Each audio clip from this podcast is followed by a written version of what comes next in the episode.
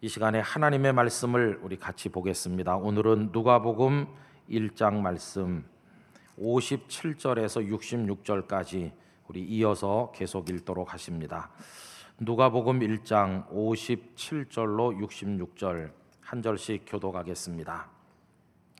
엘리사벳이 해산할 기한이 차서 아들을 낳으니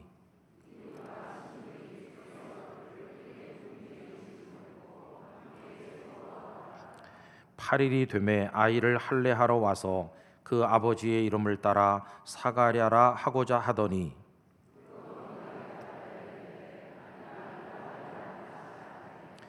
그들이 이르되 네 친족 중에 이 이름으로 이름하니가 없다 하고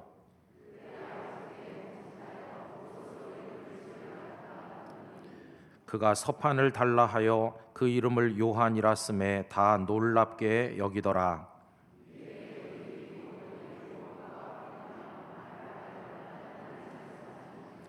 그 근처에 사는 자가 다 두려워하고 이 모든 말이 온 유대 산골에 두루 퍼짐에 듣는 사람이 다 이 말을 마음에 두며 이르되 이 아이가 장차 어찌 될까 하니 이는 주의 손이 그와 함께 하심이러라 아멘.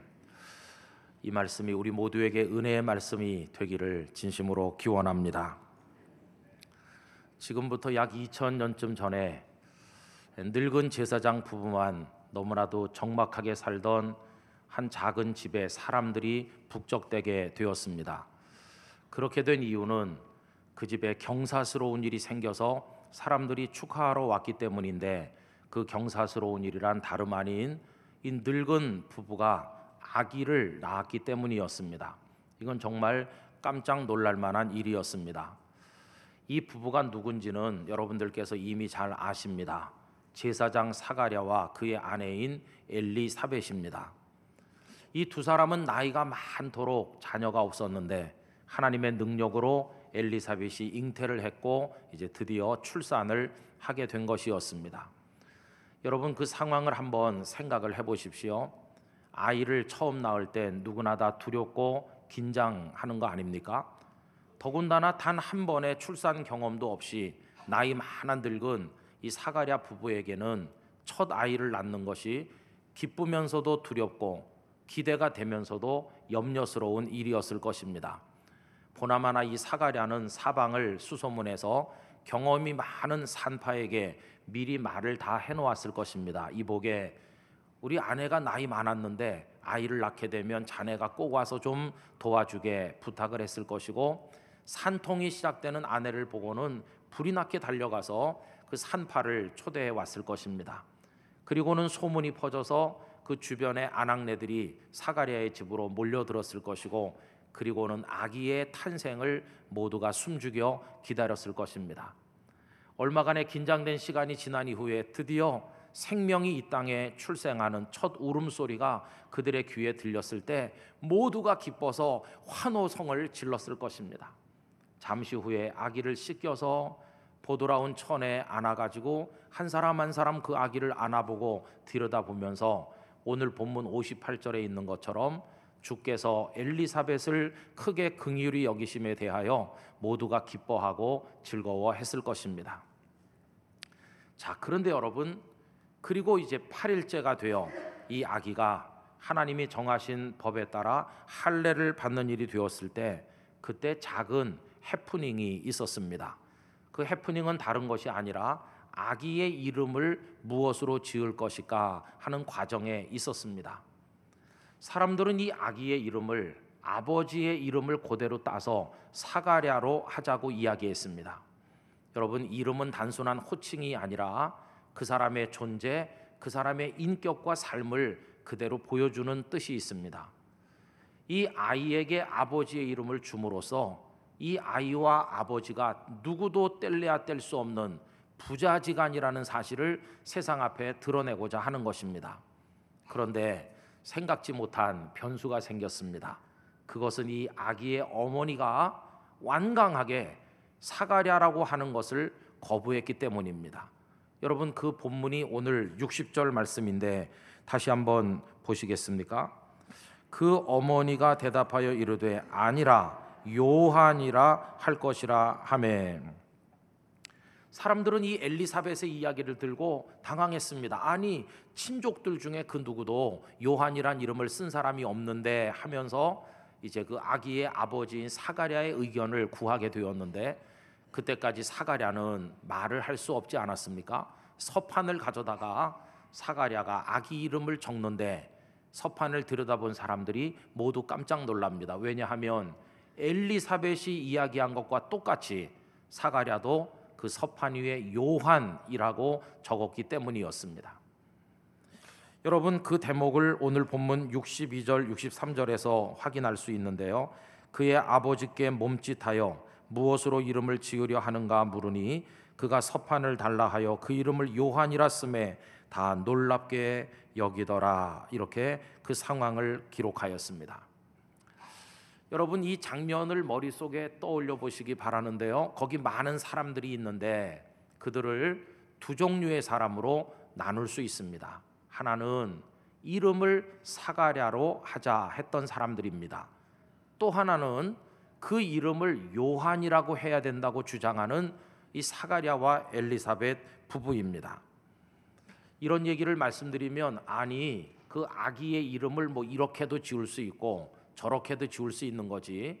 그게 뭐 중요한 이슈가 되는가 하는 생각을 가지시는 분들이 계실지 모릅니다. 그러나 여러분, 이름을 무엇으로 짓는가 하는 것은 단순한 호칭의 문제가 아니라 그 속에는 굉장히 중요한 신앙적이고도 영적인 문제가 그 속에 들어 있었습니다. 이름을 사가랴로 짓자고 하는 그 주변 사람들은 어떤 사람들일까요? 그들은 관행에 따라서 사는 사람들입니다.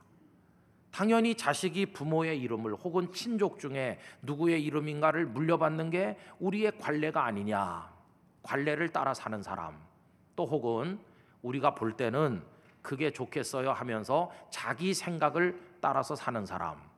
혹은 다른 사람들도 다 그렇게 하지 않느냐고 하면서 눈에 보이는 현실 세계의 흐름에 맡겨서 사는 사람이 바로 그들입니다. 그러나 여러분, 이 엘리사벳과 사가랴는 그렇지 않았습니다.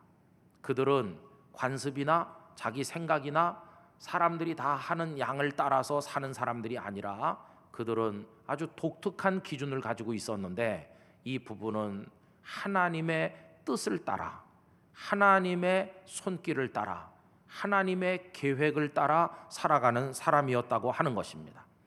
그래서 이름을 어떻게 붙이느냐 하는 것은 그 속에 대단히 중요한 문제가 가로놓여 있었습니다. 여러분 사가랴와 엘리사벳이 아기의 이름을 요한이라고 해야 된다고 말했을 때 이 두 사람의 의견입니까? 아닙니다. 이것은 하나님께서 정하셔서 천사 가브리엘의 입을 통하여 계시된 이름이었습니다. 그것은 하나님의 뜻이었습니다. 누가복음 1장 13절 말씀을 보십시오. 천사가 그에게 이르되 사가랴여 무서워하지 말라. 너의 간구함이 들린지라. 네 아내 엘리사벳이 네게 아들을 낳아 주리니. 그다음에 보니까요 그 이름을 요한이라 하라. 이름을 누가 지으신 것이죠? 하나님께서 지으신 거예요. 이 사가랴와 엘리사벳 부부는 다른 이들이 아기에게 사가랴란 이름을 붙여주자고 얘기했을 때 그걸 순순히 따르지 않았는데 그 이유는 다른 게 아니라 하나님의 뜻이 아기의 이름을 요한이라고 하는 것임을 그들이 알았기 때문이었습니다. 그러나 그 이웃들이나 그 주변 사람들은 그걸 몰랐기 때문에 자신들의 관행이나 생각을 따라 판단하려고 했었다 하는 것이죠. 여러분 이 본문의 상황을 오늘 우리 세상으로 옮겨놓고 보면 오늘날도 다를 게 하나도 없습니다. 오늘날도 두 종류의 사람이 있습니다. 첫 번째 종류의 사람은 관례대로 하는 사람들인데 이렇게 말하죠. 우리의 관례에 따르면 이러하고 저러하다 하는 식으로 말합니다.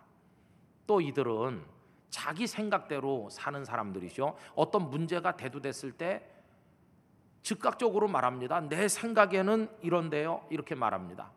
또 이들은 다른 이들이 어떻게 하는지 이 현상의 세계가 흘러가는 대로 말합니다. 내가 알아본 바에 의하면 내가 보니까 이렇더라 이렇게 말합니다. 그런 이들이 첫 번째 부류입니다. 그런데 교우 여러분 여기 또 한 부류의 특별한 사람들이 있습니다. 그들은 관례를 따르지 않습니다. 내 생각에는 이라고 말하는 것을 두려워합니다. 남들은 이렇게 하던데요. 이렇게 세상의 흐름에 편승하지도 않습니다. 그 대신 그들은 신중합니다. 무엇을 바라보길 원하는가? 이들은 세상 사람들이 하는 방식, 세상이 흘러가는 방식대로가 아니라 그 뒤에 보이지 않게 움직이고 계시는 하나님의 손길을 보기를 원하는 사람들입니다. 이들은 관례나 자기 생각을 따르는 것이 아니라 이 일에 대하여 하나님의 뜻은 무엇일까? 그리고 이 문제에 대하여 하나님의 손길은 어떻게 역사하실 것인가? 이걸 들여다보기를 원하는 사람들인 것입니다. 그래서 이들은 아주 신중한 사람들입니다. 가볍게 말하거나 행동하지 아니하고 하나님의 뜻이 부각되어 확신이 될 때까지 그들은 참아 기다리면서 믿음의 눈으로 하나님의 세계를 보기를 원하는 사람들이라고 하는 것입니다. 이 사가랴 부부가 바로 여기에 해당되는 분들이었다고 말할 수가 있을 것입니다. 그런데 여러분, 그러면 이 제사장 사가랴가 처음부터 하나님의 뜻, 하나님의 손길, 하나님께서 하시는 역사 거기에 자신을 맞춰 사는 사람일까요? 아닙니다. 처음에는 사가랴도 일반인들과 다를 게 하나도 없었습니다. 그걸 어디서 알 수 있느냐 하면 가브리엘 천사가 나타나셔서 사가랴에게 너의 아내 엘리사벳이 아기를 낳을 것이라고 말했을 때 사가랴는 무엇에 집중했습니까? 상식에 집중했습니다. 상식대로 말하건대 이건 불가능하다. 우리 같이 나이 많은 노인들이 어떻게 아기를 낳느냐 이렇게 판단했습니다. 또 그는 세상 사람들이 살아가는 일반적인 모습에 따라 판단했는데 내가 이 나이가 되도록 그 어디서도 우리만큼 나이 많은 노인이 아기를 낳았다는 이야기 들어본 적이 없다고 생각했습니다. 상식에 따라 인간의 생각에 따라 주변에서 보고 들은 경험치에 따라서 이거는 안 되는 거다 불가능하다 이렇게 결론을 내리지 않았습니까? 그래서 그는 천사에게 즉시 자기 이야기를 말했는데 누가복음 1장 18절 사가랴가 천사에게 이르되 내가 이것을 어떻게 알리오? 나 도대체가 이해할 수 없습니다. 이건 말도 안 되는 겁니다. 하면서 내가 늙고 아내도 나이가 많으니이다. 불가능하죠 상식적으로 생각해 보세요. 여러분 그렇게 말할 때 사가랴는 하나님의 뜻 하나님의 계획 하나님의 하시는 일에 자신을 맞춘 것이 아니라 세상의 상식, 인간의 생각 거기다가 자기를 맞춘 것이었습니다. 이렇게 말하는 사가랴의 말은 그의 불신앙을 고스란히 노출시키는 것이었고 그로 인해서 그는 아기가 태어날 때까지 말을 할 수 없게 된 것입니다. 여러분 처음에는 사가랴도 이러했었습니다. 이 사가랴의 모습이 저의 모습이고 여러분들의 모습은 아닌가요? 우리도 그렇게 생각하면서 불신앙적인 생각으로 세상을 살고 있지는 않은가 하는 것입니다. 그런데 오늘 이 본문이 보여주는 것은 무엇입니까? 그랬던 사가랴가 시간이 흐르면서 하나님의 뜻과 손길과 하나님의 위대한 계획에 자신을 맞추는 사람으로 변화되었다고 하는 걸 우리들에게 보여주고 있습니다. 저는 사가랴 속에서 일어났던 이런 변화가 오늘 삼보 예배 오신 여러분 안에서도 이루어지기를 간절히 기원하는 것입니다. 어떤 과정이 그에게 있었을까요? 너는 말을 하지 못할 것이라고 천사가 얘기할 때 금방 그는 말을 할 수 없게 됐습니다. 여러분, 천사의 말대로 되었다고 하는 것은 지금 눈앞에 벌어지는 일이 단순한 꿈이나 환상이 아니라는 증거였습니다. 내 입이 닫혀서 말이 안 된다고 하는 것 자체가 지극히 높으신 하나님의 손길이 자기 인생을 만지고 있다는 증거였습니다. 아, 이거는 인간의 상식을 초월하는 지금 하나님께서 손을 대고 계시는 거구나. 그 증거가 내가 말을 할 수 없다는 식으로 나타나는 거구나. 말 못하는 게 한편으로 두려웠지만 한편으로는 자신이 거룩한 하나님의 손길과 연결되었음을 알게 됐을 때 가슴 떨리는 전율이 있지 않았겠습니까? 여러분, 그 다음 얘기는 뭘까요? 남편을 떠나보낸 엘리사벳은 집에서 남편이 오길 손꼽아 기다렸을 것입니다. 수만 명의 제사장들 중에 우리 반열이 차례가 됐고 내 남편이 제비 뽑기를 해서 성전에 들어가 하나님을 분양하다니 이렇게 영광스러울 때가 있나? 내 남편 돌아오면 내가 끌어안아주고 큰 축하의 인사를 해줘야지 이렇게 기다리지 않았겠어요? 그리고 그 주변 사람들도 많이 모였을 겁니다. 왜요? 성소에 들어가 보는 사람은 몇 명 안 되잖아요. 성소가 어떻게 생겼는지 다 보지 못했으니까 궁금하지 않습니까? 사가랴를 통해 성소가 어떤지, 성소에서 섬기는 그 감격이 어떤지 듣고 싶은 사람들이 다 모였을 것입니다. 그리고 드디어 사가랴가 도착했죠. 그런데 여러분 이게 웬일입니까? 말을 할 수 없는 상태로 사가랴가 돌아온 것입니다. 엘리사벳은 얼마나 놀랐을까요? 그리고 거기 모인 사람들도 놀라기는 마찬가지였을 것입니다. 도대체 어떻게 된 일인가? 이분이 가셔서 돌아오기까지 뭔가 설명하기 힘든 사건이 일어난 게 틀림없어. 마치 사가랴가 성전에서 사명을 마치고 나왔을 때 성전 바깥의 사람들이 느낀 것과 똑같았을 겁니다. 여러분 누가복음 1장 22절에 이런 귀절이 있습니다. 그가 나와서 그들에게 말을 못하니 백성들이 그가 성전 안에서 환상을 본 줄 알았더라. 성전 밖의 사람들이 그렇게 느꼈던 것처럼 사가랴의 집에 모여 있던 이웃들도 같은 느낌을 받았을 겁니다. 뭔가 있었구나. 여러분 저는 엘리사벳의 마음을 좀 생각해 봤어요. 사랑하는 남편이 말을 못 하게 돼서 온 것이에요. 여러분 이게 간단합니까? 남편의 옷자락에 매달려서 흔들었을 거예요. 입 좀 열어서 말 좀 해보라고 했을 거예요. 그리고는 빨리 이루고 있을 게 아니라 의원을 찾아가야 되는 게 아닌가 이러면서 눈물 짓지 않았겠습니까?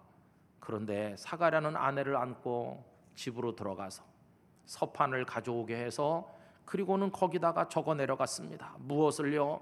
하나님께서 보잘것없는 자신들의 인생에 어떻게 다가오셨는지 천사가 나타나서 늙은 엘리사벳이 아기를 낳게 될 거라고 말했던 그 믿어지지 않는 엄청난 일에 관해서 그리고 그 태어날 아기가 보통 아기가 아니라 구약 성경이 예언한 하나님의 사람으로서 하나님의 메시아의 길잡이가 될 광야에 외치는 자의 소리로 살아야 될 거룩한 사명자로 태어나게 될 모든 일을 그 아내에게 글로써 알려 주었을 것입니다. 엘리사벳은 남편의 손이 지나가는 데 따라 쓰여지는 글들을 들여다보면서 놀라고 감격하고 두려워하기도 하고 또 놀랐을 것입니다. 우리 같이 유대 한 산골에서 보잘것없이 늙어가는 이 사람들에게 하늘에 높고 높으신 하나님께서 손을 내밀어 우리에게 다가오셨구나 그걸 느꼈을 때 남편이 말을 못하게 된 데 대한 두려움보다는 하나님의 손이 우리를 향해 다가오고 있다는 데 대한 감격이 훨씬 더 컸을 것입니다. 그리고 사가랴는 이렇게 위로했겠죠. 여보, 울지 말아요. 내가 지금 말을 못 한다는 것 자체가 하나님께서 우리를 만지고 계시다는 산 증거가 아니요. 이게 이루어진 것이라면 이제 그분이 전달해 준 나머지 말씀 당신이 아기를 낳고 그 아기가 메시아의 길잡이가 될 거라는 그 엄청난 이야기도 그대로 이루어질 것이고 당신이 아기를 낳는 그날 내 입이 열려 말을 하게 될 테니 우리 걱정하지 맙시다. 오히려 우리에게 다가오시는 하나님의 그 손길을 믿음의 눈으로 바라보고 기다립시다. 그렇게 아내를 위로하지 않았겠습니까? 그날 이후로 사가랴와 엘리사벳 부부는 자신들을 향해 내미시는 하나님의 손길을 기다렸을 것입니다. 그리고 그분께서 어떻게 죄악으로 멸망해가는 이 세상을 건질 구원의 계획을 추진하고 계시는지 설레는 눈으로 바라보게 되었을 것입니다. 이웃 사람들이 와서 걱정하면서 이봐요 엘리사벳 아니 제사장님을 이렇게 방치하면 안 될 텐데 빨리 의원에게 모시고 가야 그 말씀을 할 수 있는 거 아니겠어요? 이렇게 말했을 때 엘리사벳은 빙글에 미소 지으면서 고맙습니다. 그렇지만 조금만 있으면요 놀라운 일이 있을 거예요. 그때 되면 여러분들도 다 아시게 될 겁니다. 이렇게 말하지 않았을까요? 그리고 얼마 후 엘리사벳은 자기 몸에 이상이 온 걸 알았을 것이고 직감적으로 하나님의 권능으로 자신이 난생 처음 생명을 잉태한 것을 알았을 것입니다. 늙은 부부가 손을 마주 잡고 감사의 눈물을 흘리며 하나님을 찬송하는 모습을 여러분 상상해 보시길 바랍니다. 그리고 얼마 후 친척인 마리아가 도착했습니다. 그러면서 마리아는 엄청난 이야기를 들려주었습니다. 자신도 천사 가브리엘을 만났는데 하나님의 아드님을 낳을 거라는 이야기를 했다고 그 말을 전했을 때 사가랴와 엘리사벳은 모든 게 명확해졌을 것입니다. 하나님의 손길이 이루어 가시는 구원의 계획이 톱니바퀴가 딱 맞아 돌아가듯이 명백하게 눈에 보이게 됐을 때 하나님 세상에 많고 많은 사람들이 있는데 우리 같이 보잘것없는 사람들에게 다가오시고 우리에게 은혜를 베푸시고 우리를 통해 당신의 일을 이루어 가심에 감사합니다. 찬양과 영광을 하나님 앞에 올렸을 것입니다.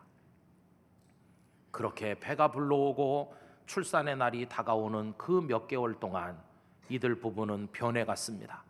그 이전에는 사람의 관례, 사람의 생각, 세상 흘러가는 현상에 자기들을 맞추어 살았던 사람이라면 이제는 하나님의 뜻, 하나님의 계획, 하나님께서 이루실 놀라운 손길을 그 열매 그걸 바라보고 거기에다가 자신들을 맞춰 사는 사람으로 그걸 기쁨으로 바라보는 사람으로 그들은 진정한 하나님의 사람으로 성숙해 갔다고 하는 것입니다. 여러분 그렇게 소리 없이 그 몇 달간은 흘러 지나갔습니다. 그 동안에 세상은 어땠을까? 여러분 세상은 여전히 요란했을 것입니다. 로마 제국은 말발굽발의 약소국들을 계속 점령해 나갔겠고 분봉왕 헤롯은 권력의 불나방처럼 다가서는 사람들과 더불어서 폭정을 계속해서 많은 사람들의 눈에 억울한 눈물이 흘렀을 것이며 내노라 하는 집안에 노예들의 신음소리가 담장 너머로 들려오지 않았겠어요. 그리고 이 땅의 정의가 다 땅에 떨어진 것처럼 보였을 것입니다. 그러면서 성전은 성전을 장악한 탐욕스러운 제사장들을 통해 거룩이란 이름으로 그들의 욕망이 관철되는 곳으로 전락해 가고 있지 않았겠습니까? 그런데 바깥 세상은 요란했지만 하나님께서 선택한 그들을 통해 한 여인 마리아의 태중에서는 하나님의 아드님이 탄생의 날을 향해 다가가고 계셨고 한 여인 엘리사벳의 태중에서는 그 메시아의 길잡이가 될 요한이 자라나고 있었다는 것입니다. 여러분 소리 없지만 눈에 잘 보이지 않지만 하나님은 일하고 계시고 당신의 계획을 추진하고 계시며 조금도 착오가 없이 하나님의 나라의 문을 열기 위한 하나님의 모든 것은 이루어져 가고 있었다 하는 것입니다. 여러분 그 하나님은 지금도 일하고 계십니다. 그 하나님은 지금도 당신의 역사를 보이지 않는 손길을 통해 이루고 계신 것을 우리는 알아야만 될 것입니다. 그러면 여러분 우리는 그걸 아는 우리는 어떻게 살아야 될까요? 오늘 성경은 우리에게 명백한 걸 가르쳐 줍니다. 관행대로 살지 말아라. 남들이 어떻게 사는지에 따라 살지 말아라. 사람의 생각에 기준을 두어 살지 말아라. 그 대신 너희들은 내 뜻에 맞추어 살아라. 내 손이 하는 역사를 바라보며 살아라.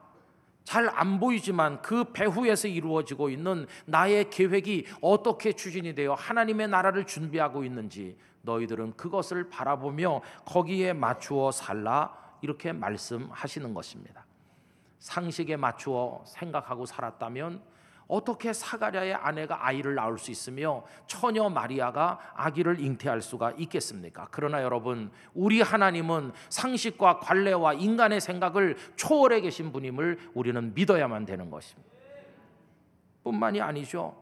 보이지 않아서 그렇지 지금 이 순간에도 하나님께서는 저 밑에서 지금 당신의 역사를 움직이고 계시다는 걸 우린 알아야 될 것입니다. 그 당시 현상을 보면 로마가 천하를 손에 쥐고 있는 것처럼 보이지만 사실 세상을 손에 쥐신 분은 하나님이시고 로마 제국을 억만 개를 합친 것보다도 더 위대한 하나님의 나라를 열기 위하여 하나님께서는 일하고 계셨다고 하는 것입니다. 여러분 오늘 이 시대를 하나님의 사람으로 산다는 게 뭔가 바로 그겁니다. 세상 사람들은 관례와 자기 생각과 세상의 현상만 보고 살지만 우리는 보이지 않는 걸 보고 들리지 않는 걸 들으며 거기에 우리를 맞추어 하나님의 기준에 따라 살아가는 사람 바로 그들이 하나님의 사람인 것입니다. 저는 우리 땅끝 교회 교우들이 다 그런 의미에서 하나님의 사람이 되시기를 진심으로 기원하는 것입니다. 그래서 여러분 성경을 읽어 보시면 사람의 생각이 이러하더라도 다르게 생각하고 눈에 보이는 게 이러하더라도 다른 걸 보면서 살게 하신 하나님의 놀라운 이야기들이 얼마나 많이 나오는지 모릅니다. 몇 가지만 소개를 해보면 여러분 기도원을 생각해 보십시오. 그때 미디안이 기도원을 지배해서 어려움을 겪었습니다. 근데 기도원은 용사가 아닙니다. 그는 겁 많은 소심한 사람이었습니다. 그는 곡식을 타작하는데 바깥에 내놓고 사람들 보는 데서 타작하지 못했습니다. 왜요? 미디안 사람을 두려워했으니까요. 다 뺏기면 어떡하나. 그래서 그는 숨어서 포도주 틀에서 조금씩 조금씩 곡식을 타작하는 겁이 많은 사람이었습니다. 그게 눈앞에 있는 현실 속의 기도원입니다. 그런데 여러분 보세요. 그게 눈앞에 있는 기도원인데 하나님의 마음에는 전혀 다른 기도원이 준비되고 있었습니다. 그래서 하나님의 사자가 기도원에게 와서 한 첫 번째 말이 뭡니까? 겁 많고 소심한 기도원아 이렇게 부르신 게 아닙니다. 하나님께서는 큰 용사여 이렇게 그를 호칭하셨습니다. 이게 무엇입니까? 현재 너는 소심하고 겁이 많으나 나의 계획, 내 손길 그리고 나의 미래 속에서 너는 위대한 인물이 될 거라고 하는 것을 약속하시는 것입니다. 여러분, 오늘 우리 모습은 어떤가요? 우리도 거울 앞에 보면 한없이 작습니다. 어리석습니다. 그리고 연약합니다. 보잘 것이 없습니다. 그러나 현재 현상 속에 있는 나를 보면 그렇지만 하나님의 사람은 믿음의 눈으로 하나님의 약속에 들어있는 미래의 우리를 봐야 될 줄로 믿습니다. 우리는 나중에 어떻게 될 것인가? 지금은 작지만 하나님은 우리를 크게 하실 분이십니다. 왜? 하나님 당신 자신이 가장 크신 분이니까요. 우리는 지금 어리석지만 지혜로운 사람으로 바뀔 것입니다. 왜요? 하나님은 가장 지혜로우신 분이니까요.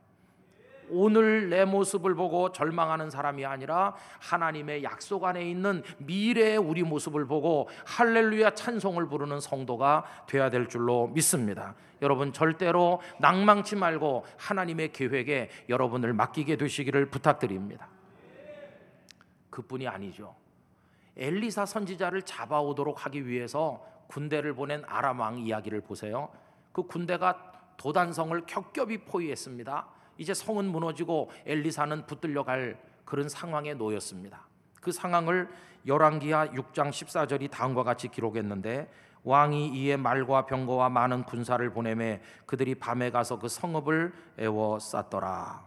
엘리사의 사환이 요즘 말로 멘붕에 빠졌어요. 큰일 났구나. 이제 우리 다 붙들려 가게 생겼다.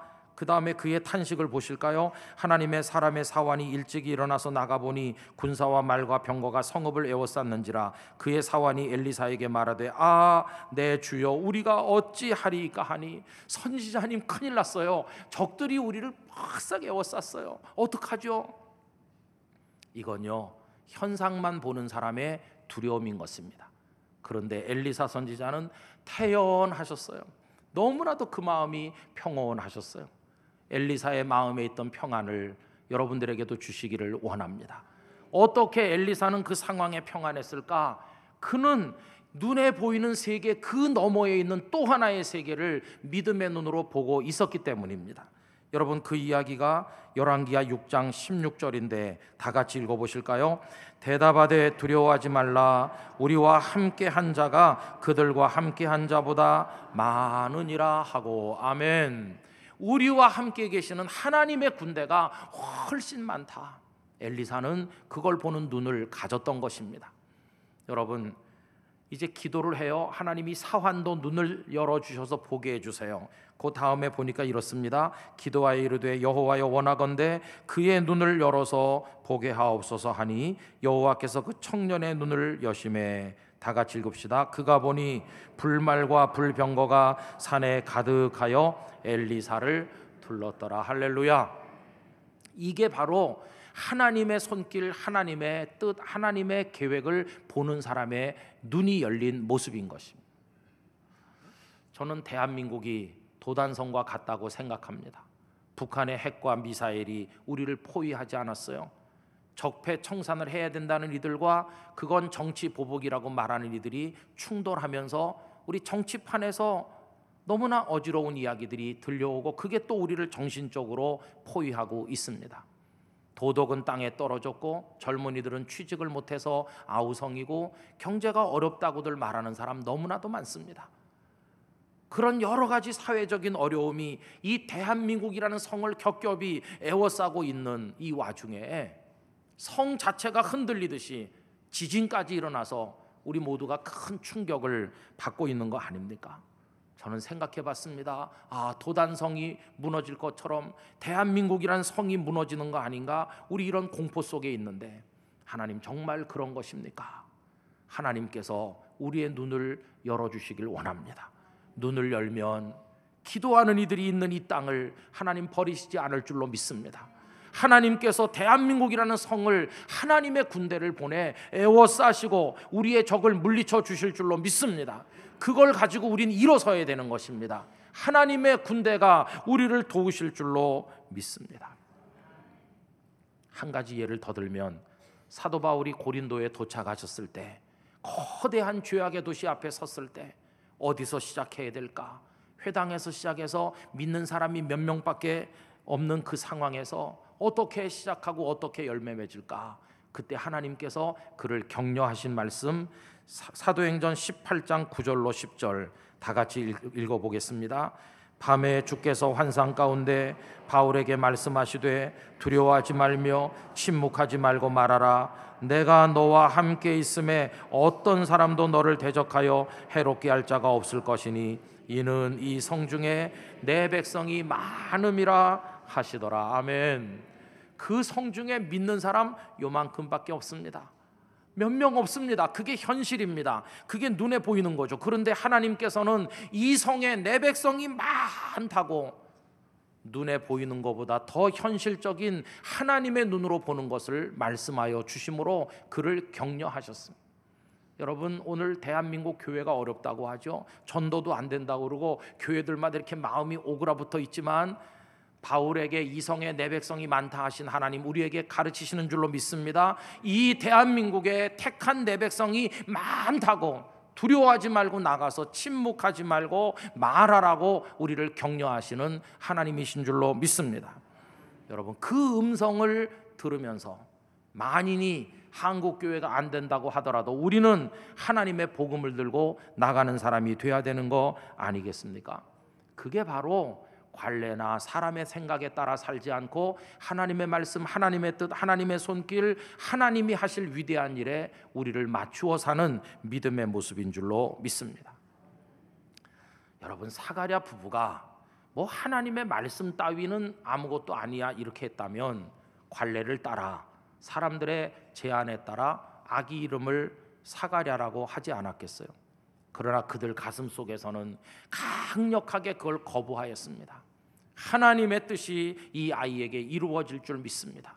그러니 이 아이는 요한이 되어야 된다. 이렇게 말한 것입니다.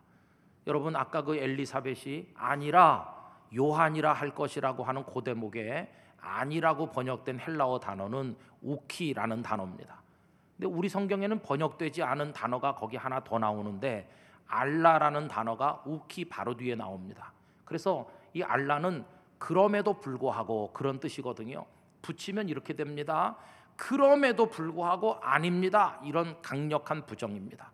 풀어서 말하면 여러분들이 그렇게 말씀하신다 할지라도 아닙니다. 관례가 그렇다 할지라도 아닙니다. 세상 사람들이 다 어떻게 살든 절대 아닙니다. 이 아기는 하나님의 뜻을 따라 요한이 돼야 됩니다. 그렇게 말하는 것입니다. 오늘 하나님의 사람들이 적당히 세상의 흐름에 따라가고 그렇게 믿어서는 안 됩니다. 사람들이 뭐라고 말하던 세상이 어떻게 흘러가던 우리는 아닙니다. 우리는 이렇게 말하면서 하나님의 뜻에 우리를 맞추어 나가야만 할 것입니다.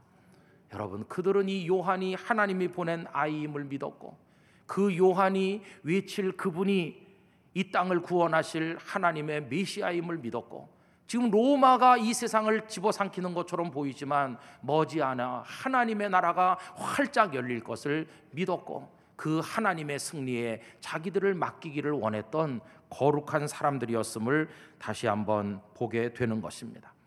그래서 여러분 이들 부부가 요한이라 할 것이라 이렇게 말한 그 말은 단지 아이의 이름이 아니라 그 속에 이들의 강력한 신앙 고백이 들어 있는 것입니다.